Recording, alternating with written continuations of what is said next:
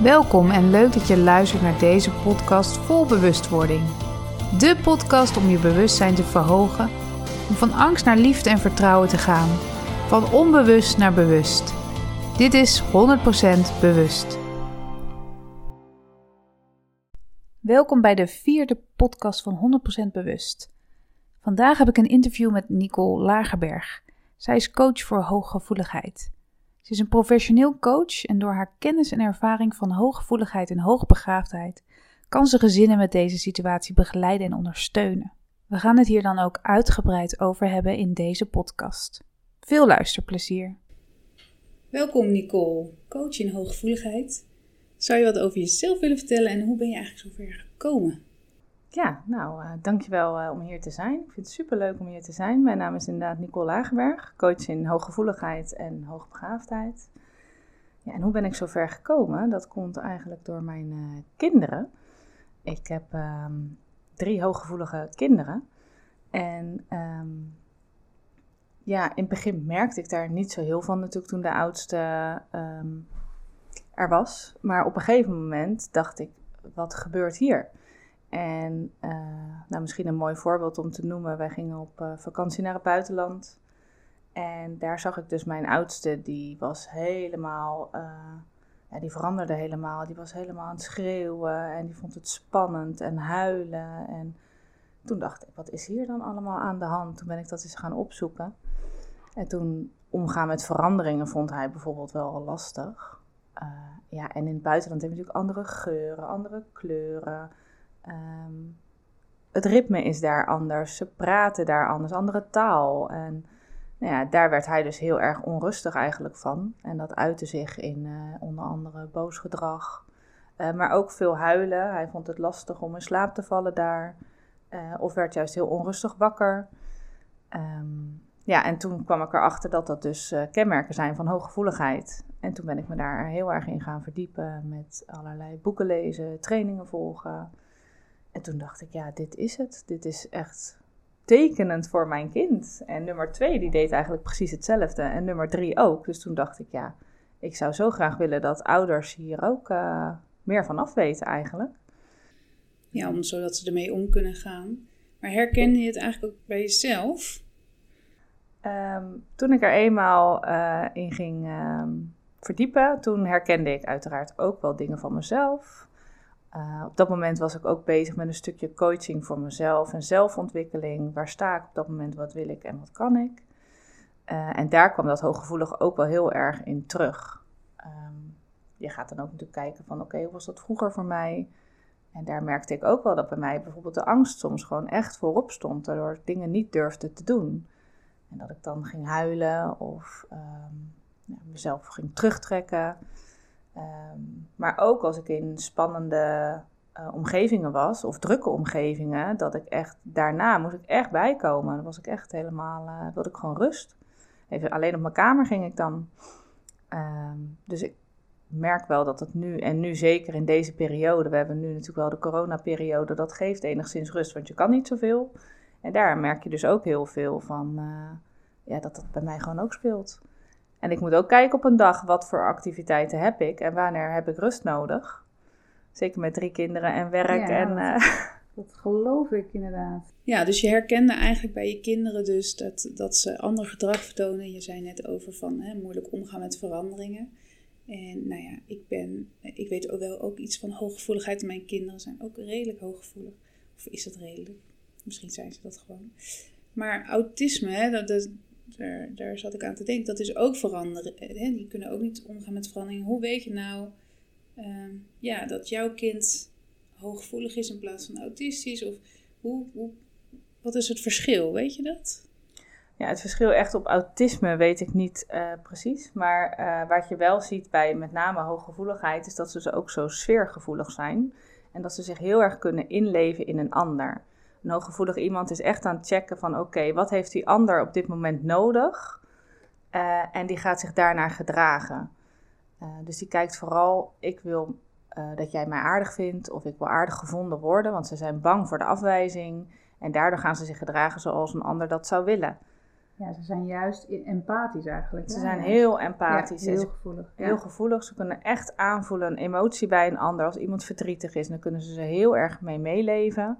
En dat is wel het stukje wat je bij autisme dan weer niet ziet. Precies. Uh, en dat maakt wel echt het uh, verschil met hooggevoeligheid. Um, ja, dat angst staat ook best wel voorop. En dat kunnen ze dan ook wel laten zien. Uh, je hebt ook de hooggevoeligheid en strong wild die kinderen hebben ook de hooggevoeligheid. Dus die voelen zich ook angstig. Hè? Die willen ook aardig gevonden worden. En vind je mij wel fijn? Vind je me wel leuk? Vind je me wel lief? Maar door hun strong-willed kant uh, laten ze iets anders zien. Strong-willed eh, noem je het? Strong-willed, ja. Dus die, uh, die reageren net wat anders. Die reageren net wat anders, want die hebben eigenlijk een eigen sterke wil. En die weten precies wat ze zelf ook willen. Um, maar die zijn ook gevoelig voor de sfeer. En die zijn ook gevoelig, vind jij mij wel aardig? Ja. En dat zie je vaak bij kinderen. Alleen die uh, willen vooral dat jij eigenlijk doet wat zij willen, maar ze willen ook dat je hun aardig vindt. En dat is best nog wel eens lastig. Dat is een tegenstrijdig iets. Een tegenstrijdig iets, ja. En dat zorgt nog wel eens voor veel teleurstelling bij die kinderen of frustratie. En dat kan ook op bepaalde manieren, kan zich dat natuurlijk uiten. Ja. Met dat strong wild, of wild, strong wild. Strong wild, ja. Ja, dan gaan ze zeg maar, hè, ze willen aan de ene kant wel prikkels, ja. maar aan de andere kant hebben ze ook uh, juist even geen prikkels nodig. Ja. Strong wild zie je echt dat zij uh, uh, veel behoefte hebben aan prikkels en activiteiten. Daar laden ze echt van op en dan krijgen ze energie van en dan voelen ze zich fijn. Ja. Alleen die kinderen weten vaak niet wanneer moet ik eigenlijk even rust nemen. Ja. Ehm, en dat is natuurlijk als ouder heel belangrijk, juist wel om te zien. Van oké, ik heb wel veel activiteit en ik weet dat jij er heel blij van wordt. Ehm, maar dat kan juist ook die overprikkeling zorgen. Want het kind kan zichzelf nog niet bedenken van nu is het eigenlijk voor mij te veel, dus ik doe het niet. Uh, een strong-willed kind denkt ik wil dit doen, want ik vind dit heel erg leuk en ik ga dat ook doen. Um, en daardoor raken ze eigenlijk overspoeld en dus overprikkeld uiteindelijk. Ja, dat is eigenlijk wel lastig als ouder om te zien dan, hè? Omdat het toch een ander gedrag vertoont, terwijl ze wat anders nodig hebben. Dus dat is best wel lastig om als ouder daarin wat te kunnen doen. Hoe heb jij uh, daarmee leren omgaan? Ja, ik heb eigenlijk vooral uh, nou ja, natuurlijk heel verdiept in hooggevoeligheid en uh, de strong-willed kant ook. Want die zag ik bij mijn oudste bijvoorbeeld heel erg. Die leefde heel erg op van prikkels en dingen doen en zoveel mogelijk dingen beleven. Alleen daartegenover stond dan dat hij vervolgens uh, thuis kwam en dan was hij helemaal overspoeld en overprikkeld en dan was er echt geen land mee te bezeilen. Toen was hij echt boos en driftig en driftbuien en nou ja, al dat soort uh, dingen. En um, ja, daar ben ik me dus in gaan kijken op een gegeven moment, doordat ik wist van oké, hij heeft prikkels nodig. Maar hij heeft ook rust nodig. En hij weet zelf nog niet goed van wanneer heb ik nou die rust nodig. Ben ik voor hem gaan kijken, oké, wat speelt er nou op een dag? En wat speelt er in een bepaalde week? En dan ga ik voor hem kijken. Ik ga voor hem de grens bepalen. Nu is het rust. En morgen gaan we weer uh, gezellig spelen. Ja, dus je moet eigenlijk echt goed die grens aangeven. En zelf eigenlijk een beetje wat beter kunnen voelen wat je kind dan nodig hebt. Dat is niet altijd makkelijk natuurlijk. Nee, nee in de echte wereld als we aan leven en met onze eigen stress. Um, maar het is jou wel gelukt om daar een balans in te vinden? Of? Ja, inmiddels wel. Ik weet, mijn ene kind is dus strongwild, dus die wil heel erg uh, juist die prikkels. Terwijl mijn andere kind, die is dat minder en die heeft dus sneller de rust nodig. Nou, dat is eigenlijk in een gezin best wel lastig als je gezinsactiviteiten gaat doen. Want de een heeft er eigenlijk geen zin in, want die denkt, ik ben moe van de hele week school. Terwijl die ander denkt, ja, laten we dat gaan doen, want ik heb er echt onwijs veel zin in. Um, dus dat, dat was best wel een uh, lastige combinatie. En toen zijn we eigenlijk gaan kijken, oké, wat kan en wat kan niet.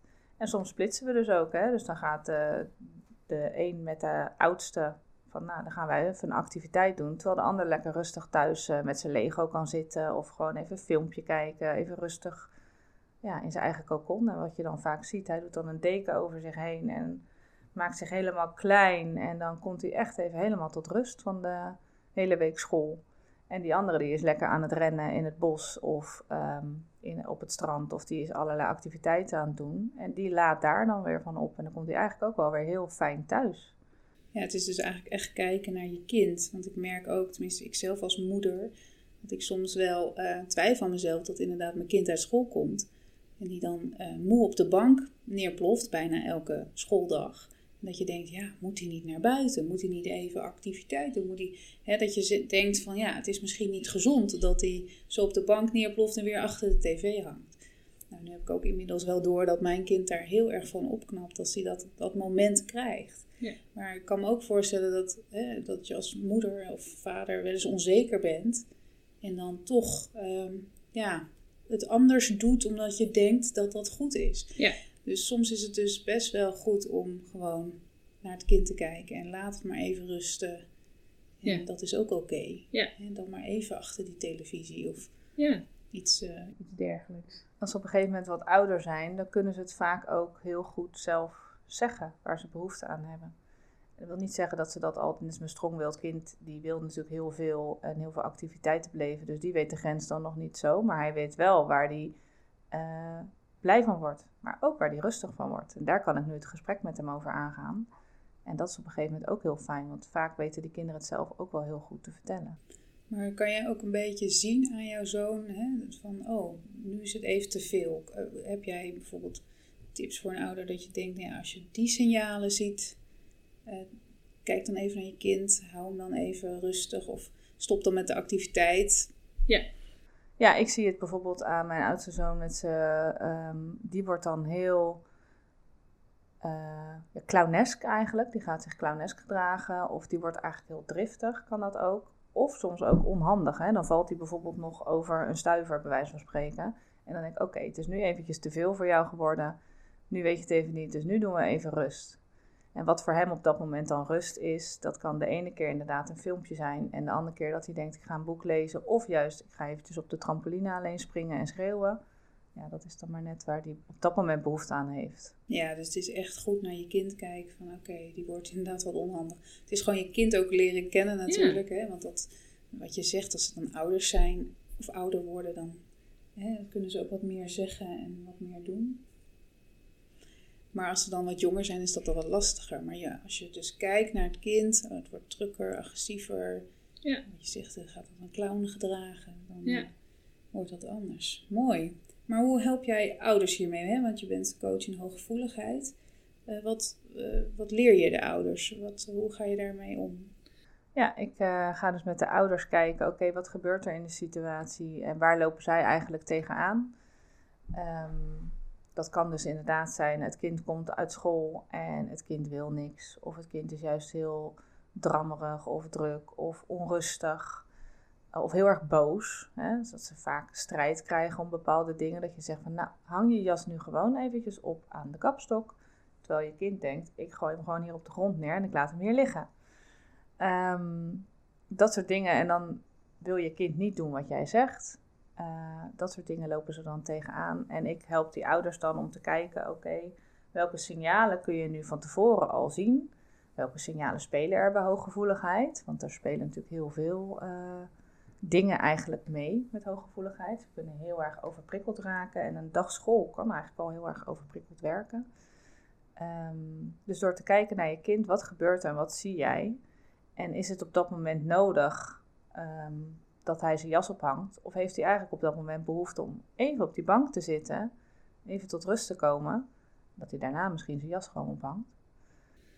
Dat soort dingen. Ja, je leert echt wel de ouders, wat we net zeiden, goed kijken naar het kind. Waar zijn de grenzen? Ja. Wat heeft het kind nu nodig? Ja. Dat is soms inderdaad, zeker als je als ouder je werk hebt. Je moet natuurlijk huiswerk met je kinderen kind maken. Je hebt meerdere kinderen misschien lopen. Je moet koken. Ja is dat soms uh, inderdaad lastig om continu maar te kijken van, nou, wat heeft mijn kind nu nodig? Ja. Maar jij leert eigenlijk de ouder daar steeds beter naar kijken. Ja, dus zij komen met situaties waar ze tegenaan lopen. En ik leer ze eigenlijk herkennen. Wat zijn nou signalen um, dat ze eigenlijk overprikkeld zijn? Of dat je signalen denkt van, oh, die is uh, ja, een beetje onrustig aan het worden. Dus die heeft nu meer de rust nodig. En dan ga, ik leren kijken naar de mensen om inzicht te geven van oké, dit speelt er dus met hooggevoeligheid.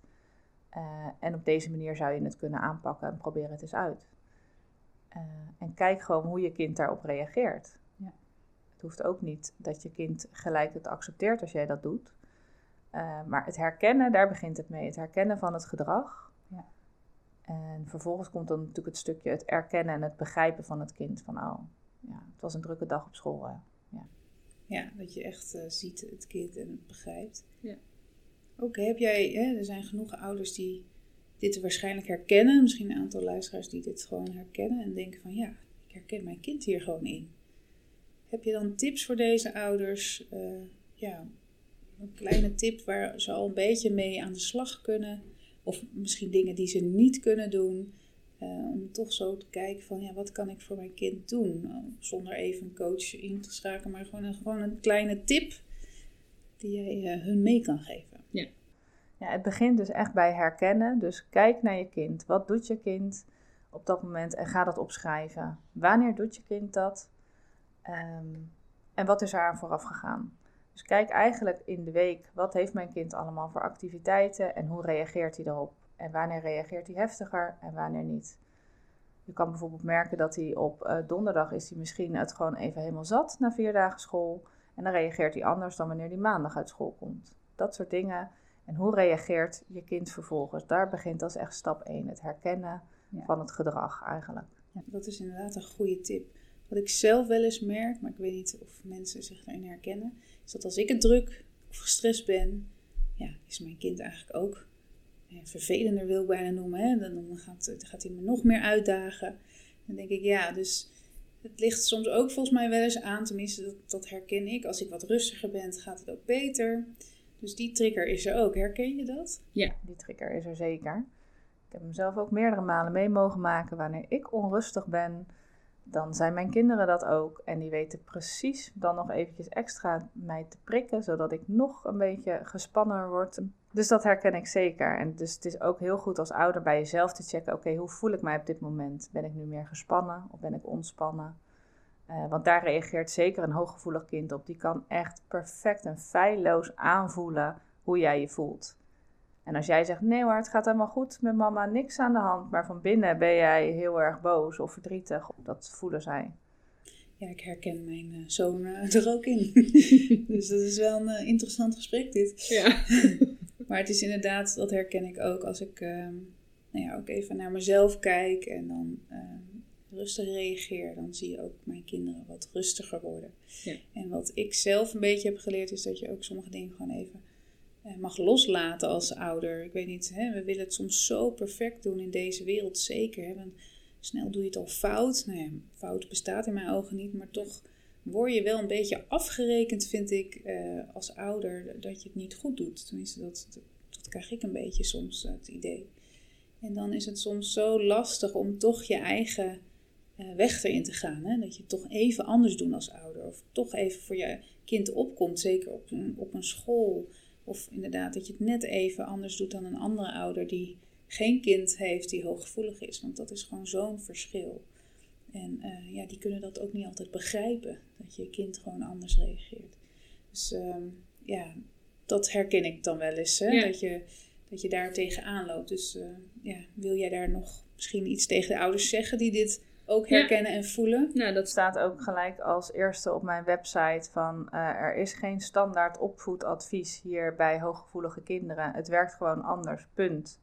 En de hele omgeving kan daar iets van vinden, maar het werkt gewoon echt anders. En hoe fijn is het als jij jouw kind kan zien en daarin gewoon uh, je kind kan begrijpen. Dat geeft je met je band met je kind, geeft dat zoveel toegevoegde waarde en dat gaat de kwaliteit zo omhoog. Waardoor je die rust en die ontspanning in dat gezin eigenlijk terugkrijgt. En dat is niet de standaard opvoedmethode van jij luistert naar mij en je gaat nu doen wat ik zeg. Maar dat is, oh, lastig. Je hebt een drukke dag op school gehad, hè? begrijp het. Nou, laat je jas maar even liggen, ga maar lekker even op de bank. Je kind kan zich even, die voelt zich begrepen door jou. Die gaat even tot rust komen op de bank. En daarna zegt hij, zal ik mijn jas even ophangen? Hele andere benadering.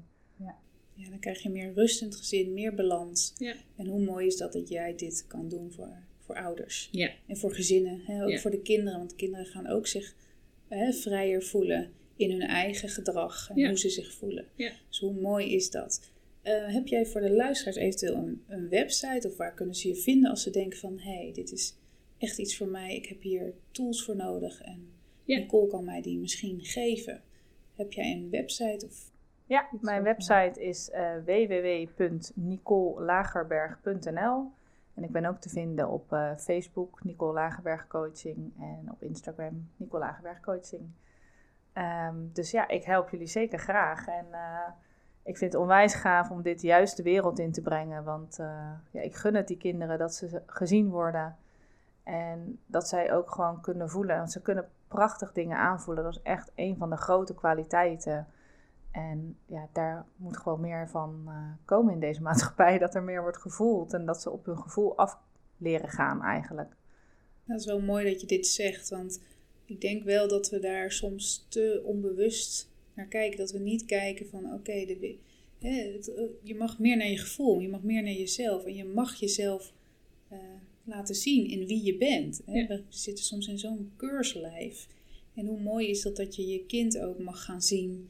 En, en, en hè, hooggevoelige kinderen ook laten zien uh, dat het ook anders kan. Ja, ik zeg ook altijd tegen mijn kinderen: als iets niet goed voelt, een situatie, dreigend, dan mag je daarvan uitgaan dat die ook niet goed is. Dus daar kan je dan naar handelen. In plaats van te denken, oh, uh, dit is misschien niet goed en wat zou ik nu doen of wat moet ik eigenlijk doen? Nee, luister naar je gevoel. Als jouw gevoel zegt, dit is niet oké, kom je naar huis. Ja, zo leer je je kind steeds meer de weg. Hè? Je wijst je de weg, begeleid je het kind. Ja. En uh, zo voelt hij zich natuurlijk ook prettiger in zijn lijf. En ja. ja. Mooi, Nicole. Had je nog dingen dat je denkt, die wil ik echt nog even benoemen? Ja, nou eigenlijk voor ouders inderdaad. Uh, er bestaan allemaal checklists uh, voor hooggevoeligheid. En um, die kun je ook op mijn website uh, vinden.